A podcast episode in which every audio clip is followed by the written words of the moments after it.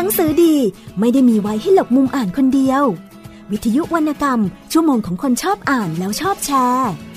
หลบมุมอ่าน โดยศาสตราก่อเกื้อ สวัสดีครับคุณผู้ฟังครับต้อนรับคุณผู้ฟังเข้าสู่รายการหลบมุมอ่านกับผมศาสตราก่อเกื้อ พบกันเป็นประจำนะครับ กับที่นี่วิทยุไทย PBS ครับสำหรับคุณผู้ฟังที่กำลังมองหาหนังสือที่น่าสนใจในเรื่องของคุณค่าและก็ภาษา และที่สำคัญอ่านจบจะทำให้มุมมองความคิดของคุณนั้นเปลี่ยนไป แล้วก็เป็นมุมมองที่จะทำให้เข้าใจตัวเองมากยิ่งขึ้น วันนี้แนะนำหนังสือเล่มนี้ครับแซลมอนสอนคน ซึ่งผมได้พูดคุยกับบรรณาธิการ ซึ่งดูแลหนังสือเล่มนี้เราไปติดตามฟังกันครับ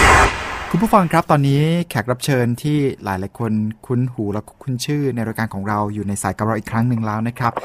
ท่านเป็นบรรณาธิการหนังสือสารคดีสำนักพิมพ์นามีบุ๊กครับ คุณหนึ่งเรืองสิริสายประสิทธิ์สวัสดีครับ ค่ะ สวัสดีค่ะ คุณสัตราครับ คุณหนึ่งเราคุ้นเคยกันดีอยู่แล้วนะครับ ก่อนหน้านี้มาในรายการหลบมุมอ่านก่อนที่เราจะนำหนังสือที่น่าสนใจ มาฝากคุณผู้ฟังกันเราคราวที่เราได้พูดถึงเรื่องราวของเบื้องหลัง การนำหนังสือจากต่างประเทศมาแปลเป็นภาษาไทย โดยการทำงานของนามีบุ๊กซึ่งรายละเอียดปลีกย่อยเนี่ยมีมากมายเหลือเกินหลากหลายขั้นตอน ค่ะ ครับผม หนังสือในวันนี้เนี่ยครับเป็นหนังสือที่เราจะพูดถึงงานแปลซึ่ง ก็ต้องแปลบอกว่าเป็นหนังสือที่แปลมานานละ แล้วก็ได้ตีพิมพ์มานานมากๆแล้วเหมือนกัน แต่ว่าถูกตีพิมพ์อีกครั้งหนึ่ง ในฐานะบรรณาธิการครับ การตีพิมพ์หลาย ๆ ครั้งเนี่ยครับช่วงเวลาที่เปลี่ยนไปเนี่ย มันจะมีการหรือว่ามีขั้นตอน และทำให้เนื้อหาหนังสือนี้มีการเปลี่ยนแปลงไหมครับอืมค่ะจะถ้าประเด็นนี้นะคะ อย่างวันนี้เราจะคุยกันเรื่องแซลมอนสอนคนด้วยแล้วเล่มเนี้ยเป็นลิขสิทธิ์จากเกาหลีค่ะ นามีบุ๊กซื้อมาทำเมื่อปี ห้าหนึ่งตอนนี้ปีห้าเก้าแล้วก็แปดปีครับนะคะ คือเงื่อนไขในเราจะซื้อหนังสือภาษาอะไรมาแปลนะมันจะมีทำสัญญากันก่อนว่า เออมีอายุการพิมพ์และการขายเนี่ยประมาณไหนก็ส่วนใหญ่จะอยู่ราวๆห้าปี ถ้าพอห้าปีสมมติหนังสือ เรามองว่านามีบุ๊กมองว่ามันยังมีคุณค่าอยู่และยังน่าจะขายต่อไปได้เนี่ยค่ะ เราก็จะต่ออายุกับเมืองนอก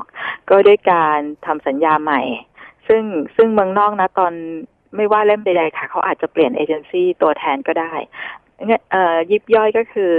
มีค่าใช้จ่ายเพิ่มขึ้นว่าเราจะต้องซื้อภาพประกอบด้วยไหมซื้อปกด้วยไหมอะไรอย่างเงี้ย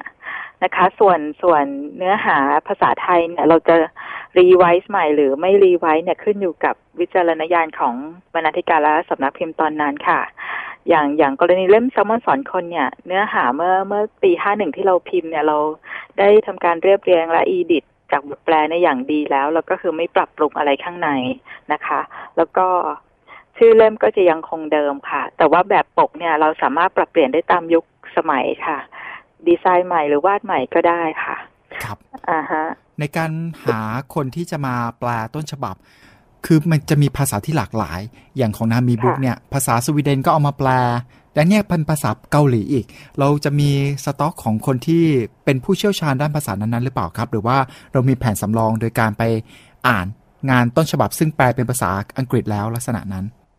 อ๋อ โดยโดยโดย concept เนี่ยค่ะ เราซื้อลิขสิทธิ์ภาษาไหนมา ไม่ว่าจะภาษายกตัวอย่างนะคะภาษาอังกฤษภาษาฝรั่งเศส เยอรมันฮิบรูก็ยังมีนะคะอ๋อภาษาลาวก็มี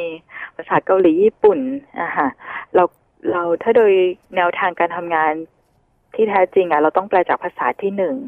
ก็คืออย่างเล่มเนี้ย ภาษาเกาหลีเราก็จะใช้นักแปลเกาหลี ซึ่งซึ่งเรามี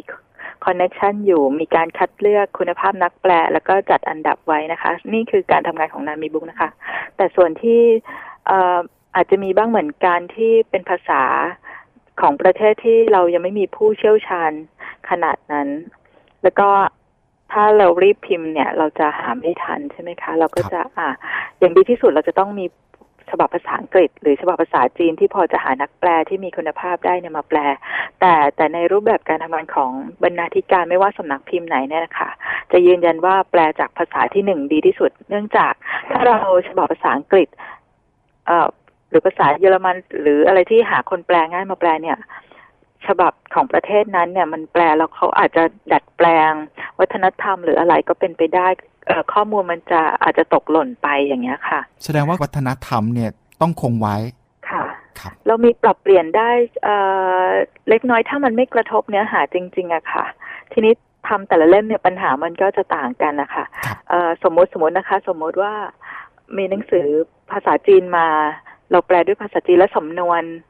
สำนวนเนี่ย คนไทยไม่เข้าใจเลยเนี่ยค่ะ เราก็อาจจะคิดคิดสำนวนนั้นไว้ แต่เราก็อาจจะเพิ่มเชิง อาจเพิ่มอะไรไปได้ว่าเหมือนสำนวนไทยประมาณนี้อะไรอย่างเงี้ย หรือแต่เราจะไม่พยายามไม่ยัดความสมมติความหมายของสำนวนนะอาจจะแปลเป็นไทยได้ว่าเห็นช้างขี้ขี้ตามช้างอย่างเงี้ยค่ะครับแต่เราจะไม่แปลว่าเห็นช้างขี้ขี้ตามช้าง เราก็จะแปลตามเขาแต่เราอาจจะเพิ่มเชิงอาจหรือเพิ่ม ดูบริบทค่ะว่ามันน่าจะหมายความว่ายังไง แล้วก็ เพราะว่าวัฒนธรรมของจีนอาจจะช้างไม่เยอะเท่าเรา นึกออกไหมคะประมาณนี้อืมก็คือเราจะรักษาเราเราจะรักษากลิ่นอายของของภาษาที่เราแปลมาไว้ก่อน บรรณาธิการจะใช้วิจารณญาณว่าควรจะใส่เชิงอัดหรือไม่ใส่ เพื่อเพิ่มความเข้าใจให้คนอ่านเนี่ยก็ต้องดูรูปแบบหนังสือด้วยอะค่ะ ถ้าเลยถ้าเราใส่เยอะไปนะมันจะดูกลายเป็นหนังสือที่หนักวิชาการเกินไปอะไรอย่างเงี้ยค่ะครับ เก้าอี้บรรณาธิการเป็นค่ะเก้าอี้ที่หนักไหมครับ เพราะว่าถ้าเกิดหนังสือมีความผิดพลาดบางที เขาก็ไม่ได้โทษนักแปลหรอกจะต้องลงที่บรรณาธิการเป็นอย่างนั้นด้วยหรือเปล่าครับอ่าบรรณาธิการต้องรับผิดชอบทุกอย่างเลยทุค่ะกอย่างอยู่หลังบ้านปิดทองหลังพระไม่ทานพระเลย แต่ว่าถ้านั่งหนังสือเล่มไหนเนี่ย ดีงามเนี่ยนะนักแปลผู้เขียนจะเด่นได้เครดิตไปใช่บรรณาธิการจะเป็นจะเป็นด่านสุดท้ายที่เวลา ผู้อ่านจะจะโทรมาที่สำนักพิมพ์เวลาติดขัดต้นฉบับหรืออะไรเนี่ยค่ะ จะถามว่าแปลผิดหรือเปล่าอะไรอย่างเงี้ย แต่จริง ๆ นักแปลเราใช้ข้างนอกสำนักพิมพ์หมดเราไม่มีนักแปลประจำยังไงบรรณาธิการก็จะจะรู้ทุกอย่างของเล่มนั้น อ่านเล่มนั้นมาไม่ไม่ต่ำกว่าสามเที่ยวอะค่ะสามเที่ยวสี่เที่ยวก็จะก็จะต้องเป็นผู้รับผิดรับผิดชอบรูปแบบและเนื้อหาของทั้งเล่มนั้นๆนะคะ ครับ ถ้าเกิดในหมวกของบรรณาธิการเนี่ยครับ ส่วนตัวแล้ว มีการดูแลหรือว่ามีการบริหารงานอย่างไรในเล่มต่างๆ เหล่านั้นที่จะทำให้มันสมบูรณ์ร้อยเปอร์เซ็นต์ไม่ให้เกิดการผิดพลาดเลย เรามีการวางแผนหรือว่าลักษณะสไตล์การทำงานของเรายังไงบ้างครับ ค่ะสำหรับนามิบุนะคะบรรณาธิการถ้าเป็นหนังสือแปลเนี่ย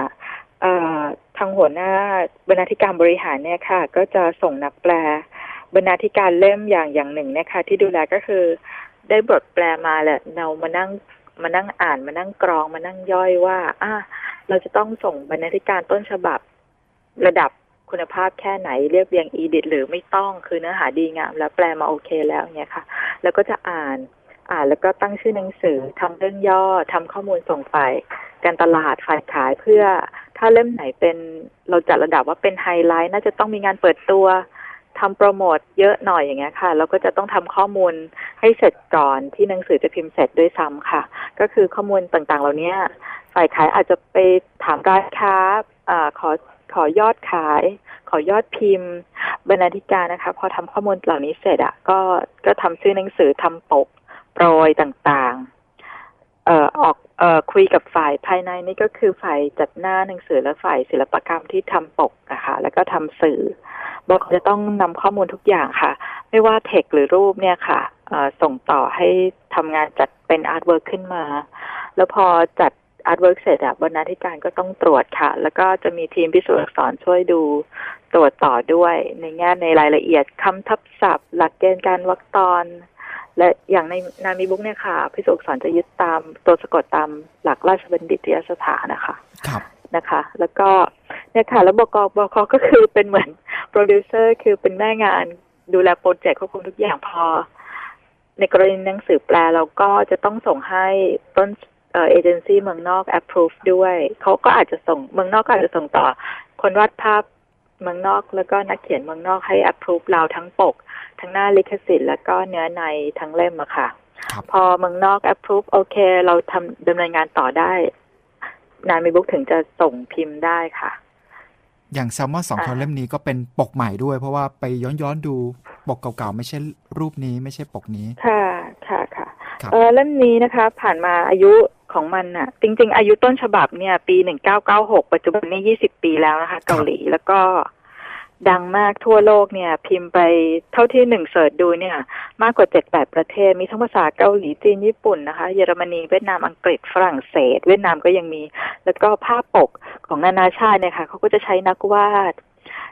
ต่างสไตล์กันเลยครับนะคะ ก็หมายถึงว่าเนื้อหาเรื่องนี้มันมันค่อนข้างเป็นกึ่งกวีดีงามฉะนั้นมันจะ สะท้อนจินตนาการออกมาเป็นลายเส้นชีวิตปลาแซลมอนเนี่ยได้หลากหลาย ส่วนของไทยเนี่ยค่ะ ก็ออกแบบใหม่เป็นเป็นการพิมพ์ครั้งที่สามเองนะคะ แต่ว่าอายุเนี่ยผ่านมาแปดปีแล้วครับค่ะ ก็เป็นสถิติตอนนี้ทั่วโลกเนี่ยพิมพ์ซ้ำมากกว่าร้อยเจ็ดสิบครั้งเนี่ยค่ะ แล้วก็มุ่งสู่หลักสองสามล้านเล่มแล้วทั่วโลกนะคะเป็นหนังเราสืออที่อกเป็นแบบใหม่ค่ะตำนานมาก ๆ เลยสำหรับหนังสือเล่มนี้ ค่ะครับแต่เนื้อในคุณค่าเนี่ยเรา เราเราก็คีปไว้ไว้อย่างเดิม หรือคำนิยมจากดรทอนดำรงนาวาสวัสดิ์ที่สมัยโน้นเขียนให้เล่มนี้นะคะ เราก็ยังยกเอามาตีพิมพ์ในฉบับพิมพ์ครั้งที่สามนี้ด้วยค่ะ การเลือกนักแปลครับ เพราะว่างานพิมพ์เอ่องานเขียนบางงานเนี่ย คือนักเขียนเนี่ยก็อาจจะมีช่วงวัยที่แตกต่างกันประสบการณ์ หรือว่าสถานการณ์ ช่วงระยะเวลาที่ต่างกัน การเลือกคนที่จะมาทำงานแปล มีการดูเรื่องของอายุนอกจากเรื่องของการใช้ภาษาเป็นส่วนประกอบด้วยไหมครับ ค่ะสำหรับนามิบุก็ก็มีค่ะ อย่างอย่างเล่มนี้นะคะแซลมอนสอนคนเนี่ยคุณชุตินันเอกอุกฤษกุลเนี่ยนี่ก็แปลภาษาเกาหลีมาให้นานมีหลายเล่มแล้วครับเอออย่างน้อยบรรณาธิการต้องดูว่า เนื้อหาของเล่มเนี้ยต้องการคนคนทำงานเล่มเนี้ยควรจะมีวัยวุฒิคุณเออเขาเรียกอะไรมีอายุชีวิต มีข้อมูลชีวิตประมาณหนึ่งครับอาจจะไม่ต้องลุ่มลึกมาก แต่แบบจะได้สื่อสื่อสารออกมาได้ได้ตรง เพราะว่าเรื่องนี้เป็นเรื่องเกี่ยวกับการใช้ชีวิตใช่ไหมคะแล้วอย่างนักแปลคุณชุตินันเนี่ยเออก็ประมาณวัยเกือบเกือบกลางคนนะคะอาจจะครับสามสิบกว่ากว่าๆเนี่ยเออโอเคแล้วก็คือไม่ใช่เด็กจบใหม่ฉะนั้นฉะนั้นก็จะถ่ายทอดออกมาได้ดี แล้วก็เล่มนี้บทแปลต่างๆ ก็ได้รับคำชมว่าแปลได้ได้ถอดความเป็นเกาหลีได้อย่างเข้าใจ เพราะเรา เท่าที่ทำงานมาเยอะเนี่ยค่ะอ่าในสำนวนภาษาแบบเกาหลี หรือญี่ปุ่นก็ตามเนี่ย จะมีไวยากรณ์หรือฉันทลักษณ์แบบแปลกๆ ถ้าถ้าอืมนักแปลแปลไม่ดีเนี่ย จบเลยนะคะ เราจะอ่านไม่เข้าใจครัค่ะบแม้แต่ซีเพราะว่ารีส์เขาที่เราดูเอง บางทีก็แปลกๆอ่าเหมือนกันที่แปลออกมา ค่ะ มันจะดูเป็นใช้คำฟุ่มเฟือยแล้วประเทศ ทั้งญี่ปุ่นและเกาหลีนะคะ เหมือนจะพูดซ้ำๆอะค่ะอืมแต่บางทีมันมันตัดออกได้เยอะ โดยโดยใจความเท่าเดิม หรือบางทีกริยาอยู่หลังสุดอะไรอย่างเงี้ย หรือข้อสรุปอยู่อยู่หลังสุดเอออยู่หน้าสุด แล้วค่อยไปอธิบายอะไรอย่างเงี้ยค่ะ ครับ ซึ่งก็จะก็สำคัญมากๆสำหรับคนอ่าน เพราะว่าอย่างน้องๆ เยาวชนที่อ่านหนังสือเนี่ย ถ้าเกิดไม่ได้อ่านหนังสือที่มีการแปลหรือว่าเรียบเรียง อาการวาง ไม่ว่าจะเป็นประธานกริยากรรมได้ถูกต้องแล้วเนี่ย ก็ทำให้ภาษาไทยของเรานี่วิบัติได้เหมือนกันนะครับ ค่ะ ในในการทำงานของบรรณาธิการของนานมีบุ๊กเนี่ยค่ะทางทางในนานมีบุ๊กเองเนี่ยก็จะมีจัดอบรมคนใน หรือไม่ก็เชิญคนนอกด้วยแต่แต่พนักงานเจ้าหน้าที่บรรณาธิการในนานมีก็จะฟังด้วยทุกครั้ง เราก็จะถูกได้รับการสอนการป้อนความรู้มาว่า เราควรจะแปลแบบภาษาต่างประเทศให้ให้เป็นสำนวนภาษาไทยแต่ก็ยังรักษากลิ่นอายของของความเป็นประเทศ นั้นๆ อยู่ภาษานั้นๆอยู่อะค่ะ คือบางเล่มนมเนยมันเยอะมากบางทีเราก็ต้องปรับให้มัน ให้มันซอฟลงแต่ไม่ใช่ถือว่าเป็นไทยจ๋านะคะ แต่ว่าให้อ่านแล้วเป็นสำนวนที่คนไทยอ่านเข้าใจ คืออ่านแล้วจะต้องมีข้อสงสัยในการใช้ภาษาน้อยที่สุดอะค่ะ จะจะด้วยวิธีอะไรก็ตามแต่มันยากตรงที่ความหมายต้องเท่าเดิม ไม่เกินจากเดิมและไม่หายไปนั่นเลยค่ะ ยากมาก ยากไหมใช่ใช่มันจะยากมากกับหนังสือที่เป็นแนวสุขภาพค่ะเพราะมันมีทั้งข้อมูล แล้วต้องมีการเช็คตรวจสอบข้อมูลเยอะเนี่ยค่ะก็โยงมาที่ว่าคำถามของคุณศาสตราเมื่อกี้ว่า เราคัดเลือกนักแปลด้วยไหมเราคัดเลือกค่ะ เราก็จะดูว่า นักแปลคนนี้แปลแนวสุขภาพถนัดอ่า ข้อมูลไม่ค่อยพลาดอย่างเงี้ยเราก็ครัจะบส่งให้เขาแปลสุขภาพ หรือนักแปลคนนี้แปลเรื่องเกี่ยวกับอัตราชีวประวัติบุคคลได้ดีอาหารเราก็จะส่งให้ค่ะครับสำหรับคุณหนึ่งที่สมหมวดบรรณาธิการหนังสือสารคดีคำว่าสารคดีในคำจำกัดความของนาบีบุ๊กเนี่ยบรรณาธิการที่นี่จะต้องดูแลหนังสือแนวไหนบ้างครับ มันจะเป็นลักษณะอ๋อค่ะครับยังไงบ้าง ค่ะพูดที่เข้าใจง่าย ๆ อย่างอย่างอย่างหนึ่งนะคะ ก็ไม่ค่อยชอบคำว่าสารคดีเพราะว่าเอาพูดตรงๆแต่ที่นี่จะแบ่งอย่างนี้ค่ะ คือก ลุ่มหนังสือนิทานเด็ก อันนั้นก็เข้าใจง่ายๆ ไปการะตุ้นความรู้ภาษาแยกออกไปคือผู้ชื่อมาส่วนที่เข้าใจเลยอ่าเข้าใจเลยแต่นี้จะมีสองกลุ่มที่เป็นบันเทิงคดีกับสารคดีอ่าครับเข้าใจง่าย ๆ ให้คนฟังรู้ก็คือบันเทิงคดีนั่นก็คือ นวนิยายวรรณกรรม เรียกว่า fiction นะคะ เป็นเรื่องที่แต่งขึ้นมาครับไม่ใช่เรื่องจริง อ่า อาจจะมีเค้าโครงจากเรื่องจริง แต่ว่าเป็นเรื่องที่สร้างสรรค์จินตนาการขึ้นมาเป็น fiction ยกตัวอย่างก็แฮร์รี่พอตเตอร์เอ่อ ของคุณประภัสสรอะไรอย่างเงี้ยค่ะ เสวิกุลนะคะอย่างของกองหนึ่งเรียกว่าแผนกกองสารคดี เรียกได้ง่ายๆว่า non-fiction ค่ะไม่ใช่ documentary นะคะ ถ้า documentary เราจะนึกถึงแบบส่องโลกสารคดีส่องโลก หรือสารคดีคนคนคนอะไรอย่างเงี้ยหนึ่งก็เลยแบบไม่ค่อยชอบคำนี้ในกับการทำงานที่นี่เท่าไหร่แต่ว่าแต่ว่าเขาจะแยกว่าสารคดีคือเรื่องจริง บันเทิงคดีคือเรื่องแต่งเท่านั้นเองอะค่ะ แต่หนึ่งจะชอบใช้ว่า fiction กับ non-fiction อันนี้ get เลยnon-fiction ก็หมายถึงที่หนึ่งดูแลในกองนี่คือ หนังสือที่เกี่ยวกับพัฒนาตนเอง หนังสือสุขภาพ หนังสือท่องเที่ยวนะคะ หรือหนังสือเอ่อพัฒนาสมองอะไรอย่างเงี้ยค่ะ หนังสือจะจะอะไรที่ไม่ใช่หนังสือบันเทิงเริงรมย์แต่ว่าเป็นหนังสือที่อ่านแล้วได้ข้อมูลได้ความรู้แต่ว่า อะฮะ เป็นเป็นหนังสือที่แต่งมาโดยโดยที่มีข้อมูลเป็นพื้นฐานนะคะครับหรือหรือบางเล่มอาจจะอาจจะเป็นสตอรี่ก็ได้เป็นการ์ตูนความรู้สำหรับผู้ใหญ่เราก็มีนะคะ แต่เรายึดหลักว่าเอ่อเป็นหนังสือที่ขายข้อมูลให้ลูกค้าเอาไปใช้ประโยชน์เนี่ยค่ะ ก็จะอยู่เป็นหนังสือของกองสารคดีของนานมีบุ๊กค่ะ ครับ ซึ่งสามารถสอนคนเนี่ยพูดถึงก็ ก้ากึ่งก้ากึ่งเหมือนกันนะครับ เพราะว่าเป็นวรรณกรรมที่มีข้อมูลที่เป็นความจริงด้วย แล้วก็เป็นการใช้ภาษาที่สลัดสลวยทำให้เราได้แง่มุมแง่คิดจากภาษาที่เขาเขียนลงมา ค่ะแต่คนแต่แต่ประโยคของเล่มนี้คือคนอ่านเนี่ย จะได้เข้าใจชีวิตในภาพรวมมากขึ้นใช่ แล้วก็เข้าใจเล่มนี้มีความดีงามมากเลยค่ะ ชอบ ส่วนตัวของคุณหนึ่งหยิบหนังสือเล่มนี้ขึ้นมาเปิดอ่านแล้วรู้สึกไงบ้างครับเนี่ยเออ เมื่อแปดปีที่แล้วต้องเท้าความไปสมัยนั้นเราประสบการณ์กับเป็นบรรณาธิการก็ยังน้อยอยู่นะคะครรู้สึกดีใจมากเลยที่ได้ต้นฉบับเล่มนี้มาดูแล เพราะว่าแต่คือต้องบอกตามตรงว่าตัวเองไม่ไม่ใช่คนอ่านหนังสือเยอะ ขนาดเล่ม ถ้าคนทั่วไปรู้จักเนี่ยหนังสือ Little Prince หรือเจ้าชายน้อยทุกคนรู้จักใช่ไหมคะว่ามันเป็นหนังสือที่ที่ดีงามเป็นหนังสือคลาสสิกหนังสือฝรั่งเศสอย่างเงี้ยเล่มนั้นหนึ่งก็เพิ่งอ่านตอนเรียนมหาวิทยาลัยปีสองปีสามเพราะเพื่อนแนะนำให้อ่าน อ่านแล้วก็ติดใจแบบเฮ้ยฉันได้อะไรกับชีวิตมากเลย แล้วพอเนี่ยอย่างเจ้าชายน้อยเนี่ยค่ะ ไม่ว่าคนอ่านเนี่ยจะหยิบมาอ่านอีกตอนตัวเอง อายุเท่าไหร่เนี่ยมุมมองจะเปลี่ยนไป เล่มแซมมอนสอนคนนี้ก็เช่นกันค่ะ ความดีงามเนี่ย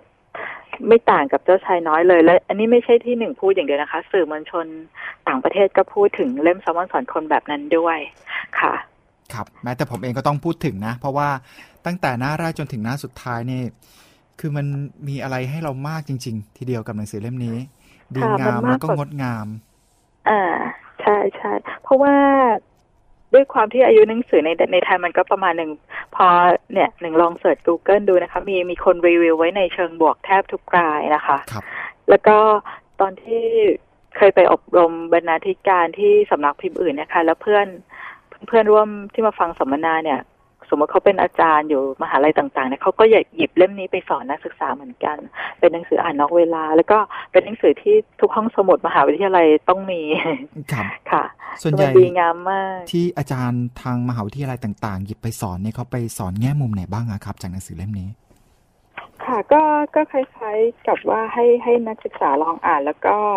สรุปประเด็นแล้วก็สิ่งที่ได้จากเล่มนี้ ส่วนใหญ่ก็จะเป็นการฝึกอ่านเพื่อ เพื่อจับใจความแล้วก็เพราะว่าเรื่องนี้มันสามารถคนอ่านใช้จินตนาการและใช้เขาเรียกอะไรข้อมูลชีวิตตัวเองเนี่ย วิเคราะห์ออกมาได้แตกต่างกันไป อย่างที่บอกว่ามันแทบจะเหมือนเจ้าชายน้อยเวอร์ชันเกาหลีเลยอะครับค่ะ อธิบายสั้นๆ คือเจมอนสอนคนเนี่ยผู้เขียนนะคะ คุณอันโดฮยอนเนี่ย ทุกวันนี้เขาอายุห้าสิบห้าปีเขาเป็นกวีมาก่อนเขามีงานเขียนเยอะมากก้อนเปล่าเอ่อ กรแบบยาวอะไรอย่างเงี้ยค่ะ แล้วก็เป็นอาจารย์สอนด้านงานเขียนวรรณกรรมวรรณศิลป์แล้วก็ในเชิงกวีเขาก็ได้รางวัลเยอะมาก เขามีมุมมองหลายอย่างเกี่ยวกับสิ่งแวดล้อมอะค่ะเขาก็หยิบประเด็นชีวิตแซลมอนเนี่ยมาเขียนมาถ่ายทอด คือพล็อตหลักเนี่ยเขาก็มุ่งเสนอให้คนอ่านเนี่ยค่ะ ได้เห็นภาพย่อภาพรวมของชีวิตของสิ่งในชีวิต ในในมุมมองของมนุษย์ที่จะมีมุมมองต่อสัตว์อย่างปลา แบบให้มองในมุมที่ว่ายเคียงข้างกันไป ไม่ใช่ในมุมมองของมนุษย์ที่มองจากบนฟ้าลงมา เหมือนเหมือนเขาเขาจะมองว่ามุมมองแบบนั้นอะ สมมติเรามองปลา อะไรก็ตามจากฟ้าลงมามันเหมือนเราเป็นนกอินทรีเหมือนเป็นผู้ล่าอย่างเงี้ยค่ะ ฉะนั้นเรื่องนี้เขาจะเล่าในมุมมองของปลาแซลมอน เราคนอ่านเนี่ยก็จะได้เข้าใจ วัตจักรชีวิตของปลาแซลมอน การต่อสู้ของปลาแซลมอนเนี่ย ในมุมมองของปลาด้วยคือว่ายเป็นเพื่อนไปด้วยกันเนี่ยค่ะ มันดีงามอย่างนั้น แล้วก็สับพลอตที่เขาซ่อนไว้ก็คือ โยงมาถึงเรื่องว่าความจริงข้อแรกของโลกที่ดรทอนทำรงนาวาสับผู้เขียนคำนิยมว่าไว้ก็คือ ถ้าเราทุกชีวิตนะคะถ้าเราอยู่ร่วมกันแล้ว เมื่อไหร่ที่เราทำร้ายชีวิตอื่นเนี่ยชีวิตอื่นก็ย่อมย้อนกลับมาทำร้ายเรา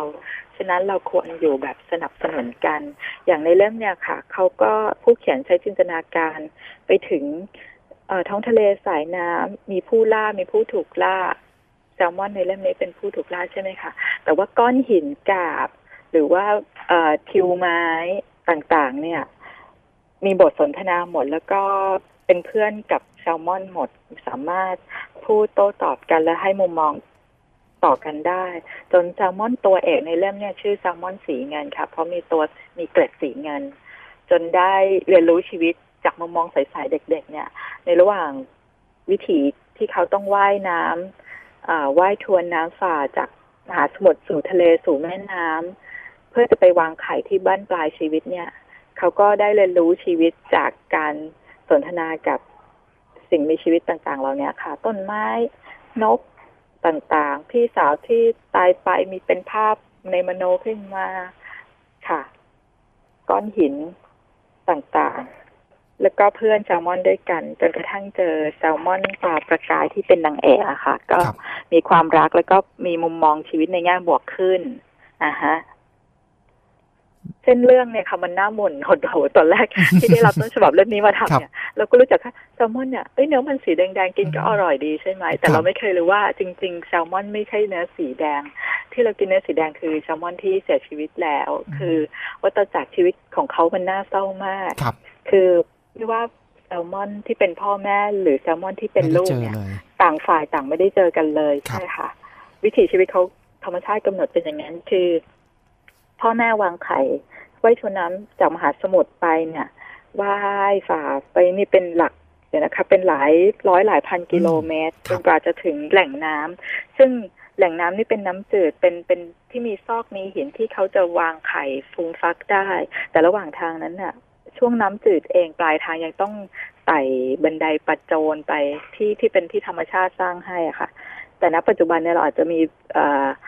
นักธรณีวิทยาทำหรือ คนคนสร้างบันไดให้ปลากระโจนได้ง่าย ๆ แต่เรื่องนี้จะบอกว่าวิถีทางที่ง่ายอย่างนั้นอะแซลมอนที่มีจิตวิญญาณจะไม่ทำเราจะต้องรักษาวิถีแห่งการต่อสู้ฝ่าฟันอุปสรรคและมีความหวังเอาไว้ฉะนั้น ก็ระหว่างทางอาจจะมีแซลมอนบางตัวที่แบบอ่อนแอไม่ไหวแล้วก็ตายอยู่กลางทางก็มีวัตจักรเขาก็ไปจบที่ไปวางไข่ไปปล่อยน้ำเชื้อใช่ไหมคะผสมพันธุ์แล้วก็พ่อแม่ก็ตายทันที แล้วก็ได้แต่ฝากความหวังไว้กับให้มหาแม่น้ำดูแลและดูดูแลไข่ตรงเนี้ยแล้วแล้วแล้วไข่เนี่ยเขาพอเขาเติบโตขึ้นมาเนี่ยประมาณสองปีเนี่ยค่ะ ตัวยาวประมาณยี่สิบเซนเนี่ยก็จะไปเรียนรู้ชีวิตแล้วก็จะว่ายออกจากแหล่งน้ำจืด ขับไปสู่ทะเลไปสู่มหาสมุทรไปหาอาหารและใช้ชีวิตอยู่ตรงนั้น พอถึงฤดูวางไข่เขาก็จะต้องว่ายกลับมา ที่หาแหล่งน้ำใหม่ว่ายเป็นฝูงสามสี่ร้อยตัวปกป้องกันไปจาก เหล่ามีจับกินหรือจากนกอินทรีทะเล ที่จะจับกินเนี่ยค่ะ ก็จะเป็นวงจรไปทุกๆเจเนอเรชันแบบเนี้ยมันดูน่าเศร้ามาก ลูกไม่เคยเห็นหน้าพ่อแม่พ่อแม่ไม่ได้เลี้ยงดูลูกนะฮะแต่เขาต้องรักษาหน้าที่นี้ไว้ เนี่ยค่ะ เวลาเราเราอ่านแล้วหนึ่งก็จะได้แบบว่าเฮ้ย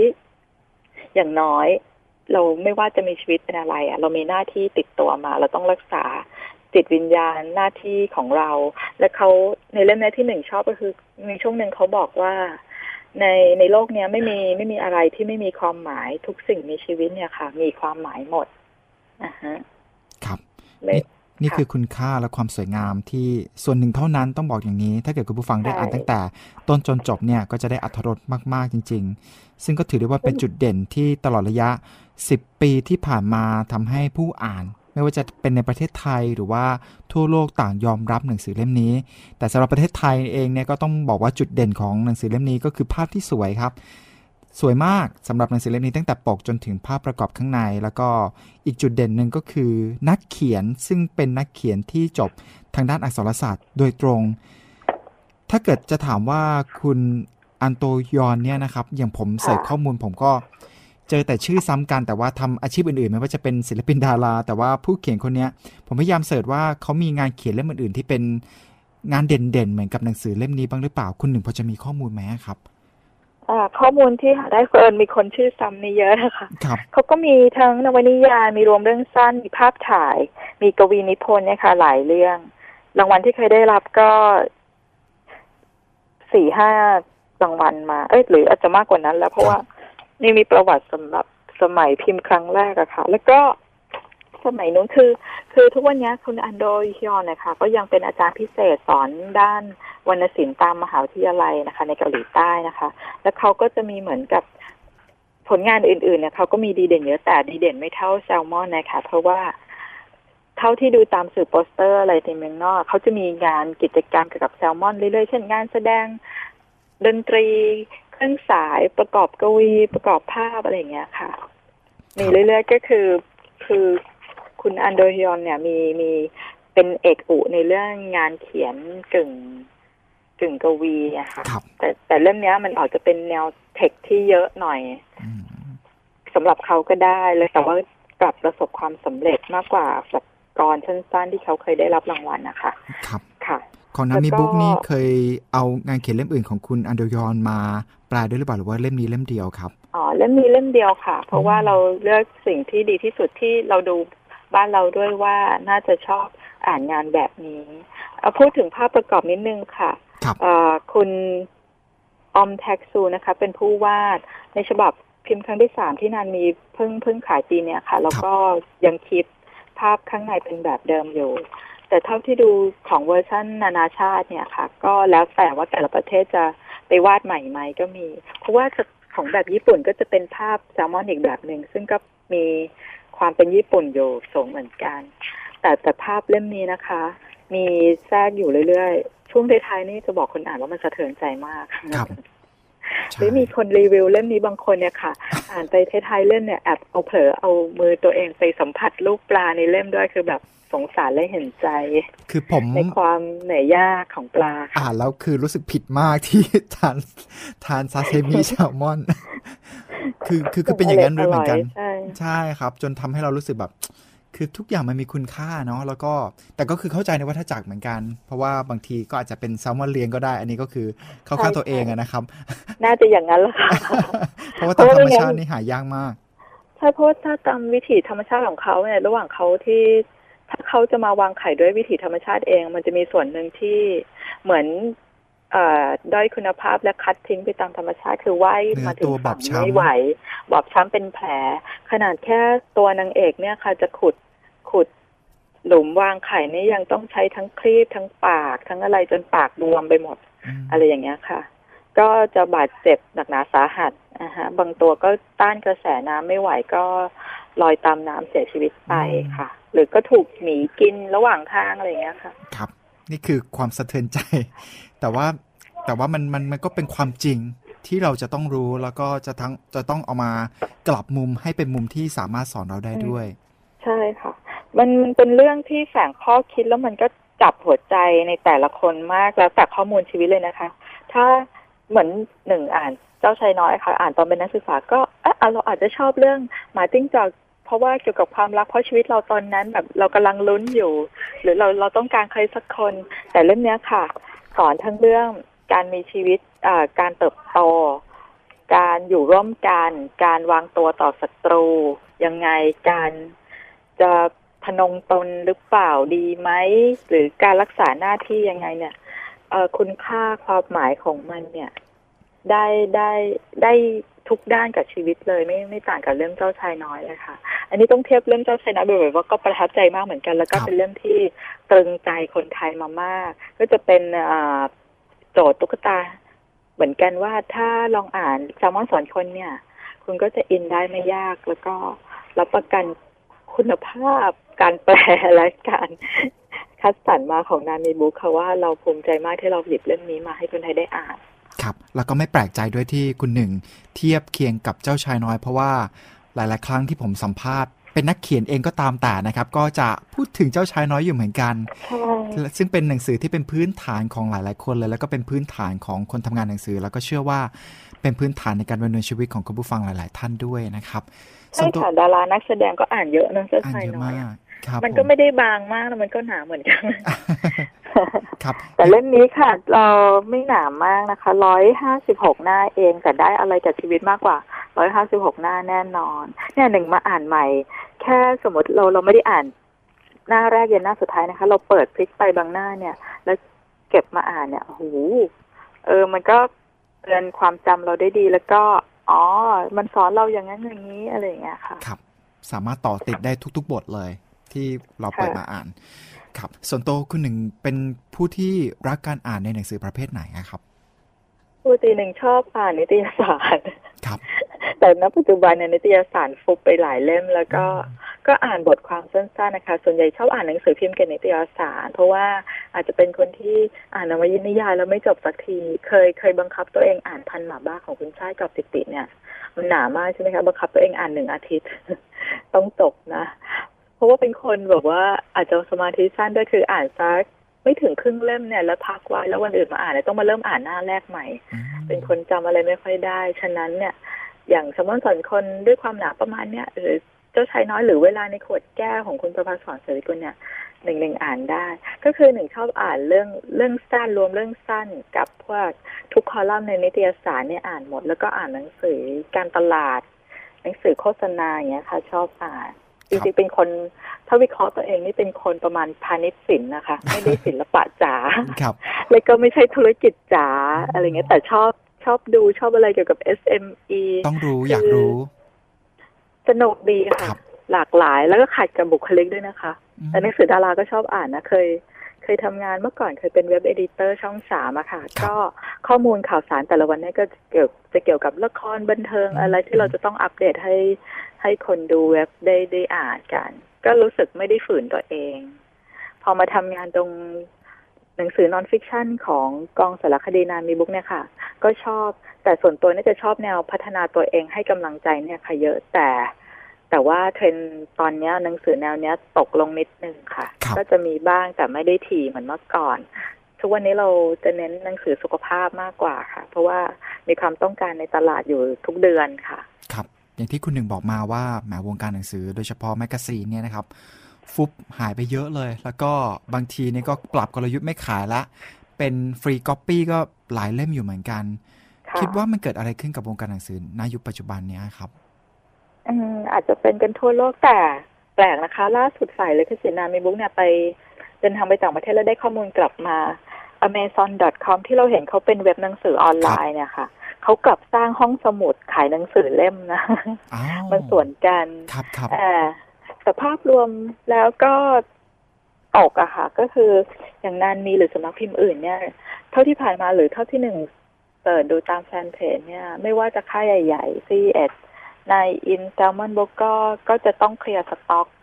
ให้ได้ยอมขายขาดทุนอะไรอย่างเงี้ยค่ะ เพราะว่าเพราะว่าทุกอย่างมันเป็นต้นทุนหมด แม้ว่าเราหนังสือจะอยู่นิ่งๆ ช่วงนี้หนังสือกระแสหนังสือขายมันมันไม่ค่อยมากเหมือนเมื่อก่อน ฉะนั้นหนังสือคงคลังอยู่มันยังคาอยู่ แล้วมันก็เสียต้นทุนทั้งพื้นที่ทั้งเวลาเก็บรักษาไปนะคะ ฉะนั้นเราต้องระบายออกด้วยการลดราคากันนำก็จะ เป็นการคนอ่านได้ประโยชน์นะคะครับนักอ่านจริง ๆ น่าจะชอบเพราะหนังสือจัดลดราคาบ่อยมาก คือไม่ต้องรอ ไม่ต้องรอสัปดาห์หนังสือหรือมหกรรมหนังสือที่ศูนย์เศรษฐกิจแล้วอะค่ะครับแล้วก็ลดมากกว่าปกติอย่างอย่างยุครุ่งเรืองเนี่ย เมื่อก่อนเราลดแค่สิบห้าเปอร์เซ็นในงานทุกในทุกวันนี้เราลดยี่สิบเปอร์เซ็นในงานครับถ้าเป็นสมาชิกอาจจะลดได้มากกว่านั้น นี่ในภาวะปกตินะคะครับแต่ถ้าส่วนงานเซลล์กระหน่ำเนี่ยก็จะมีสัญจรไปเรื่อยๆ ทุกแทบทุกสำนักพิมพ์ค่ะ ภาพรวมก็คือ ตัวเล่มเนี่ยหนังสือเราอาจจะออกช้าลงเราดูความมั่นใจในการขายมากขึ้น ทุกวันนี้ค่ะเราจะมีผู้จัดการผลิตภัณฑ์คอย เช็คยอดขายว่าหนังสือแนวเนี้ย โอเค สมมติเราซื้อลิขสิทธิ์มาแปลแล้วอะอายุยังไม่หมดเราจะทำต่อไหมบางเล่มเราดูแล้ว ไม่คุ้มถ้าจะที่ไม่คุ้มที่จะทำต่อหมายถึงตีพิมพ์นะคะ เพราะมันต้องมีต้นทุนการพิมพ์เนี่ยก็หลัก หลักแสน อันนี้พูดได้เลยต่อเล่ม แล้วก็ถ้าเราลงทุนแล้วมันขายไม่ได้ละอะไรอย่างเงี้ย แล้วก็วิเคราะห์จากจากบทเรียนจากข้อมูลที่มีมีมาเนี่ยแหละค่ะเสิร์ชตารางกันทั้งวันเนี่ยค่ะ ว่าจะทำต่อไหมทำต่อเสร็จควรพิมพ์เสร็จในเดือนไหนอะไรอย่างเงี้ยค่ะ คือวิวิเคราะห์ข้อมูลกันแน่นขึ้นก่อนจะออกมาเป็นสินค้าหนึ่งตัว ในขณะเดียวกันอ่า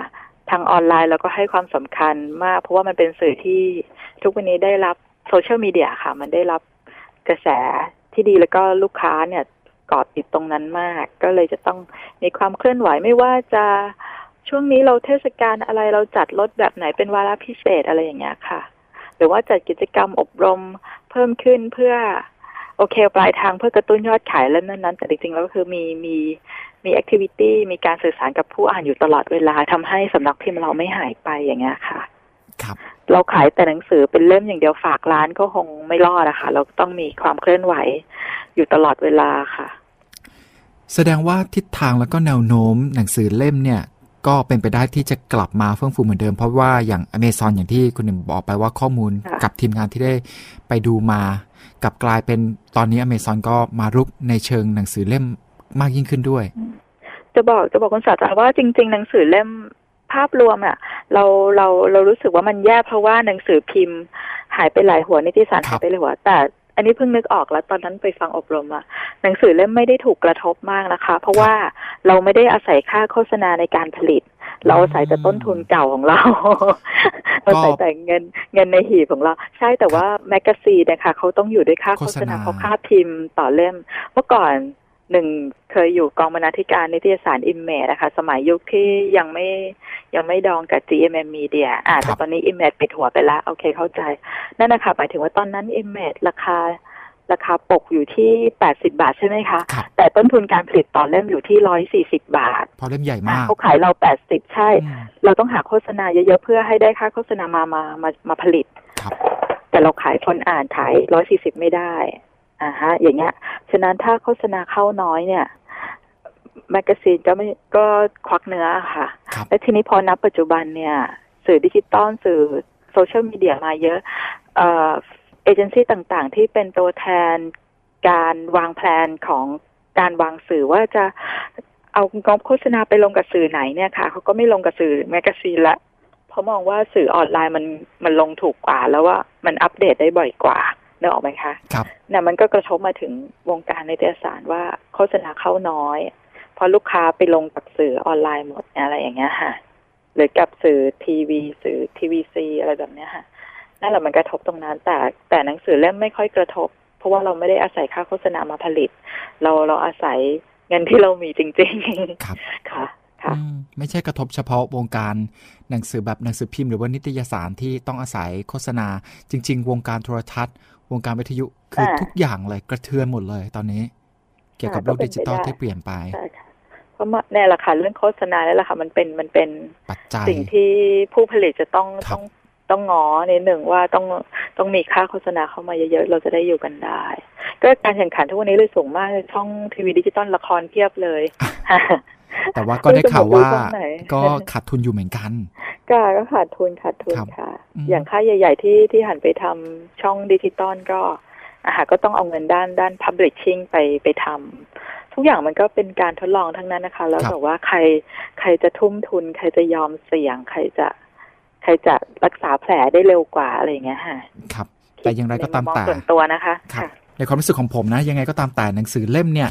ที่เราสามารถหยิบจับแล้วก็เปิดอ่านแต่ละหน้าแต่ละหน้า หรือว่าการกลับมาอ่านได้อย่างรวดเร็วในหน้าเก่าๆเนี่ยมันเป็นเสน่ห์แล้วก็เป็นคุณสมบัติที่อ่าสื่อดิจิตอลไม่สามารถทำได้ใช่ค่ะเห็นด้วยค่ะ ไม่มีไฟฟ้าก็อ่านได้นะคะอืมแค่มีแสงแสงสว่างครับเพราะว่าตามสถิติอีบุ๊กเราก็ไม่ได้ขายดี ยอดไม่ได้พุ่งเท่าหนังสือเล่มนะคะสำหรับครับงานนี้อาหารอันนี้พูดเปิดเผยได้ เพราะว่า เพราะว่าก็อย่างที่บอกเราหนังสือเราเราขาย กลุ่มเป้าหมายนั้นมีไม่ใช่แค่ในกรุงเทพอะค่ะ เราทั่วประเทศเรามีสายส่งของเราเอง เรามีเชนร้านเชนคือร้านที่แบบซื้อขาดไปขายเป็นพันธมิตรกับเราอยู่เงี้ยค่ะ ก็ยังขายเป็นเล่มอยู่ ส่วนส่วนอีบุ๊กเนี่ยเราก็มีขายแต่ว่าแล้วก็ไม่ได้ไม่ได้ได้ยอดมากเท่ากับขายตัวเล่มอ่าหนึ่งคิดว่าไลฟ์สไตล์ของคน ทุกมุมเมืองในประเทศเนี่ย ก็ยังต้องการหนังสือเล่มอยู่ไม่ไม่ไม่ใช่มีคนอ่านแต่แท็บเล็ตเท่านั้นนะคะโอเค อาจจะมีบางคนที่แบบไม่เก็บเก็บเป็นเล่มบ้างแต่ไม่ไม่อ่าน แล้วก็เดินทางบ่อย อาจจะต้องพึ่งแท็บเล็ตอ่าน อันนี้ก็จะมีกลุ่มนี้ค่ะ จะซื้ออีบุ๊กอ่านค่ะ แต่ส่วนใหญ่กลุ่มใหญ่ก็คือยังซื้อหนังสือเล่มอ่าน แล้วก็เรามีกลุ่มโรงเรียนและห้องสมุดอย่างเงี้ยค่ะ ก็ยังต้องซื้อหนังสือเล่มเก็บเข้าห้องสมุดอยู่ค่ะ อืมครับ เพราะฉะนั้นแน่นอนว่าหนังสือเล่มแล้วก็หนังสือที่ไม่ต้องใช้ทุนโฆษณาก็ยังสามารถเดินต่อไปได้ในวงการหนังสือทำถึงเรื่องของการรักการอ่านนิดนึงสำหรับตัวคุณหนึ่งเอง การอ่านหนังสือเปลี่ยนไปตามช่วงวัยไหมครับสำหรับส่วนตัวแล้วหนังสือเล่มโปรดเนี่ยครับ เปลี่ยนนะคะ เมื่อก่อนเนี่ยก็คงเหมือนวัยรุ่นทั่วไปอะค่ะ อ่านหนังสือแฟชั่นอ่านเรื่องสั้นหวานแหววอะค่ะ ทุกวันนี้ก็อาจจะอ่านหนังสือที่พัฒนาตัวเองได้เคล็ดลับการใช้ชีวิต มากขึ้น แล้วก็อ่านหนังสือสุขภาพมากขึ้นห่วงใยตัวเองนิดนึงอะไรอย่างเงี้ยค่ะ ค่ะ ก็เปลี่ยนไป อืม ไม่ค่อยมีเวลาอ่านนวนิยายอะค่ะจะจะจะจะชอบดูภาพยนตร์มากกว่าบังคับตัวเองดูในโรงได้ง่ายกว่าเพราะว่าอ่านหนังสือเพื่อพัฒนาตนเองเท่านั้นเอาไปใช้ประโยชน์จริง ๆ ค่ะ ดูหนังก็ใช้ประโยชน์ได้นะคะ เราก็หาข้อมูลในการดู เพราะว่าเรียนมาทางสายภาพยนตร์ด้วยค่ะ ก็เลย ก็เลยก็เลยจะชอบแบบ อะไรที่มีคุณค่าต่อชีวิตเนี่ยเลือกเสพอะค่ะ หนังสือก็เช่นกันก็จะเลือกที่เราใช้ประโยชน์ได้จริง ๆ มาอ่านค่ะเพราะว่าเวลาของเราก็จำกัดเนาะมีไม่กี่หมื่นวันเท่านั้นเอง แล้วอ่านอ่านแล้วก็หลับด้วยก็เลยก็เลยจะต้องเลือกเลือกที่เลือกที่โอเค ดูปกหน้าปกหลังดูโปรย ดูสารบัญว่าเนื้อหาเราน่าสนใจไหมหนังสือของสำนักพิมพ์อื่นหนึ่งก็อ่านเยอะเอ่อหนังสือบริหารจัดการหนังสือพัฒนาตนเองที่อ่านเพื่อเพื่อส่วนหนึ่ง เราใช้กับชีวิตเราเองส่วนหนึ่งก็คือใช้ในงานด้วยว่าว่าเราเนี่ยเราก็เป็นกลุ่มเป้าหมายของสำนักพิมพ์อื่นเหมือนกันหนังสือแบบไหนที่เราชอบเนื้อหาแบบไหนที่เราอยากอ่านอะไรอย่างเงี้ยค่ะ ก็มาวิเคราะห์กับงานของเรา แล้วก็พัฒนางานของเราได้ด้วยค่ะ ครับ นอกเหนือจากแซลมอนสอนคนที่ดูแลนะตอนนี้มีปกอื่น ๆ อีกไหมครับ ที่ดูแลอยู่แล้วก็น่าสนใจต้องการแนะนำให้คุณผู้ฟังได้ไปติดตามกันอ๋อมีค่ะ นี่เพิ่งปิดเล่มไปสดๆร้อน ถ้าถ้าผู้อ่านทั่วไปอาจจะเคยได้ยินคุณคอนโดมาริเอตผู้หญิงสาวสวยญี่ปุ่นที่เป็นกูรูด้านการจัดระเบียบบ้านใช่ไหมคะมีมีอ่าที่ที่ว่าหนังสือ New York Times หรืออะไรเนี่ย ที่แบบยกย่องให้เขาเป็นนักจัดระเบียบที่ใครๆก็ต้องอ่ามือหนึ่งของของของโลกได้หรือเปล่าไม่แน่ใจนะคะเขาก็มีหนังสือของเขากับสำนักพิมพ์วีเลิร์นหรือสำนักพิมพ์อื่นที่หนึ่งก็ยังซื้อมาอ่านแล้วก็ชอบ concept ของเขาและ มีซีรีส์มีอะไรด้วยไม่แน่ใจนะคะ ของนานมีบุ๊คส์เองเนี่ย ตอนเนี้ยปิดเล่มไปแล้ว แล้วก็ภายในปลายเดือนสิงหาคมน่าจะสู่แผงสู่ร้านค้า เป็นการ์ตูนความรู้สำหรับผู้ใหญ่ เกี่ยวกับไลฟ์สไตล์การทิ้งของเลยค่ะ การจัดบ้านและการทิ้งของเป็น concept ลดโละละค่ะ ลดโละละหรือภาษาญี่ปุ่นคือ断捨離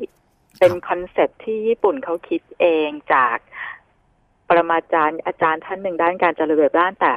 ผู้เจ้าของเรื่องเล่มนี้คือคุณคาวาปะตะโนบุโกะเนี่ยค่ะ เป็นสาวสี่สิบนิดๆเนี่ยค่ะ น่ารักมากเธอน่ารักมากหนึ่งเคยเจอตัวจริงแล้ว เธอเธอเธอจริง ๆ อาชีพเป็นนักจิตบำบัดอ่าคอยเหมือนในที่เราเห็นในหนังอะค่ะคอยฟังผู้ป่วยเครียดๆอะไรอย่างเงี้ย แต่เธอไปเรียนลดโลละไปเรียนดันชาริกับอาจารย์ท่านหนึ่งมา แล้วเธอก็มาเขียนเป็นเรื่องราวสนุกมาก สรุปว่าลดโละละเนี่ยเป็น concept การทิ้งพูดง่ายๆ ถ้าเทียบกับกับแนวพุทธก็คือการปล่อยวางการไม่ยึดติดข้าวของเนี่ยค่ะ และด้วยมุมมองของผู้หญิง และผู้หญิงญี่ปุ่นเนี่ยค่ะ ก็จะมีอะไรจุกจิกเหมือนผู้หญิงผู้หญิงไทย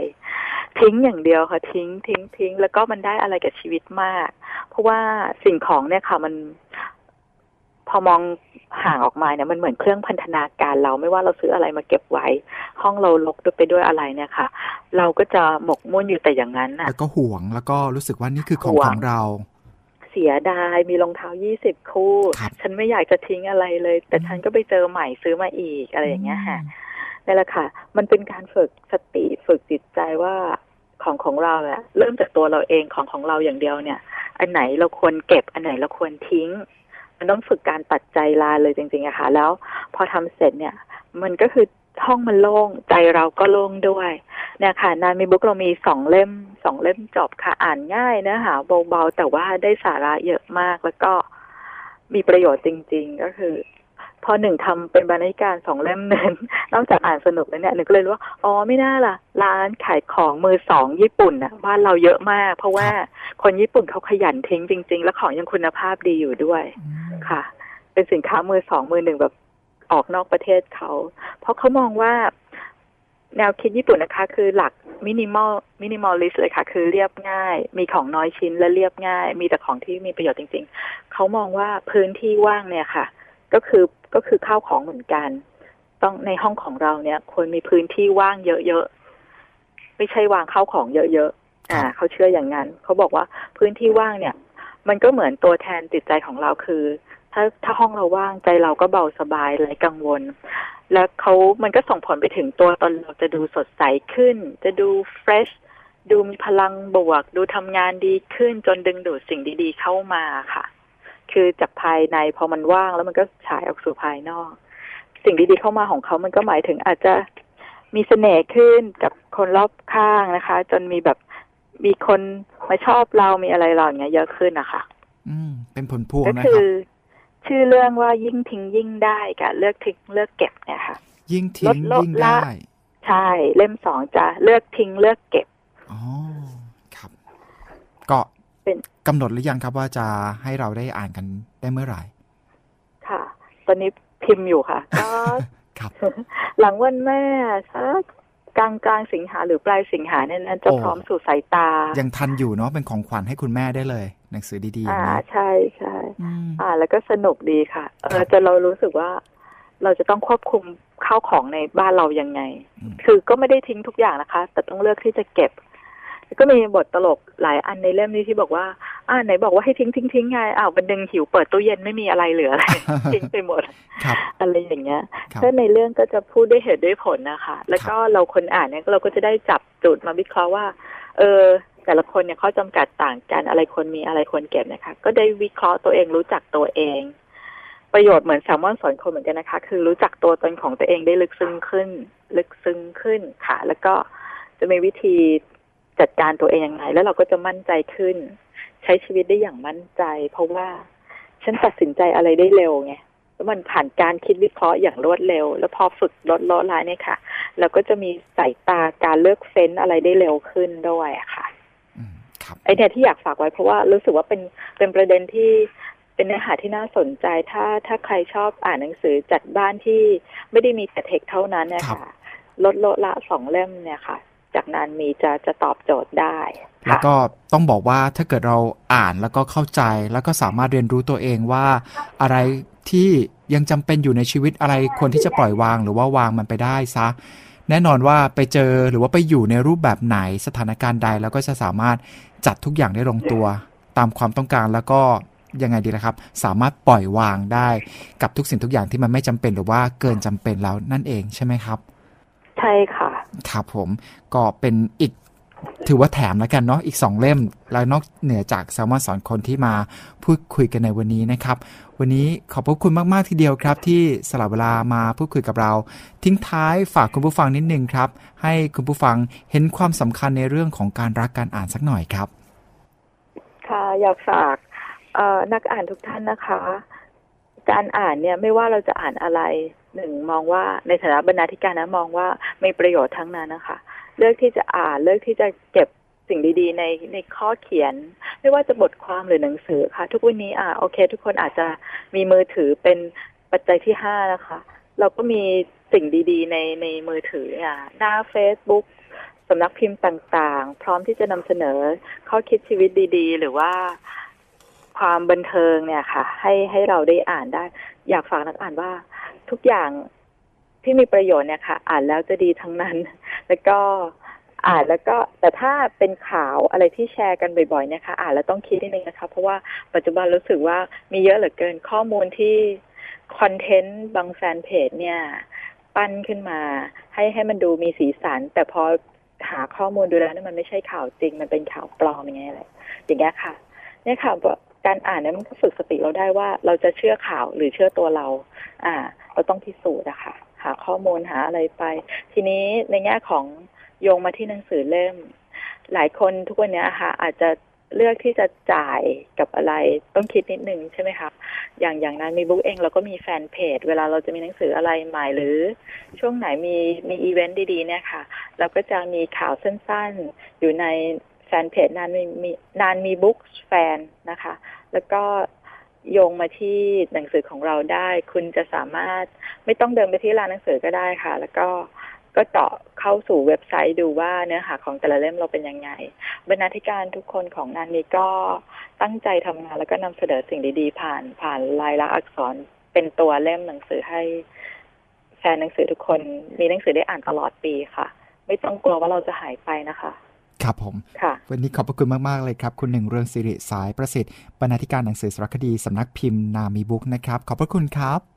ค่ะ ขอบพระคุณรายการหลบมุมอ่านและคุณสัตรามากนะคะ ยินดีค่ะ ครับ สวัสดีครับ ค่ะ สวัสดีค่ะ และนี่คือหลบมุมอ่านในวันนี้ครับ คุณผู้ฟังสามารถติดตามรับฟังรายการของเราย้อนหลังกันได้นะครับ ผ่านทางเว็บไซต์ www.thaipbsonline.net และ www.thaipbsradio.com นะครับ วันนี้หลบมุมอ่านลาคุณผู้ฟังไปก่อน ขอบพระคุณสำหรับการติดตามรับฟัง สวัสดีครับ ติดตามฟังายการหลบมุมอ่านได้ทุกวันอาทิตย์ทางวิทยุไทย PBS ออนไลน์ www.thaipbsonline.net และแอปพลิเคชัน Thai PBS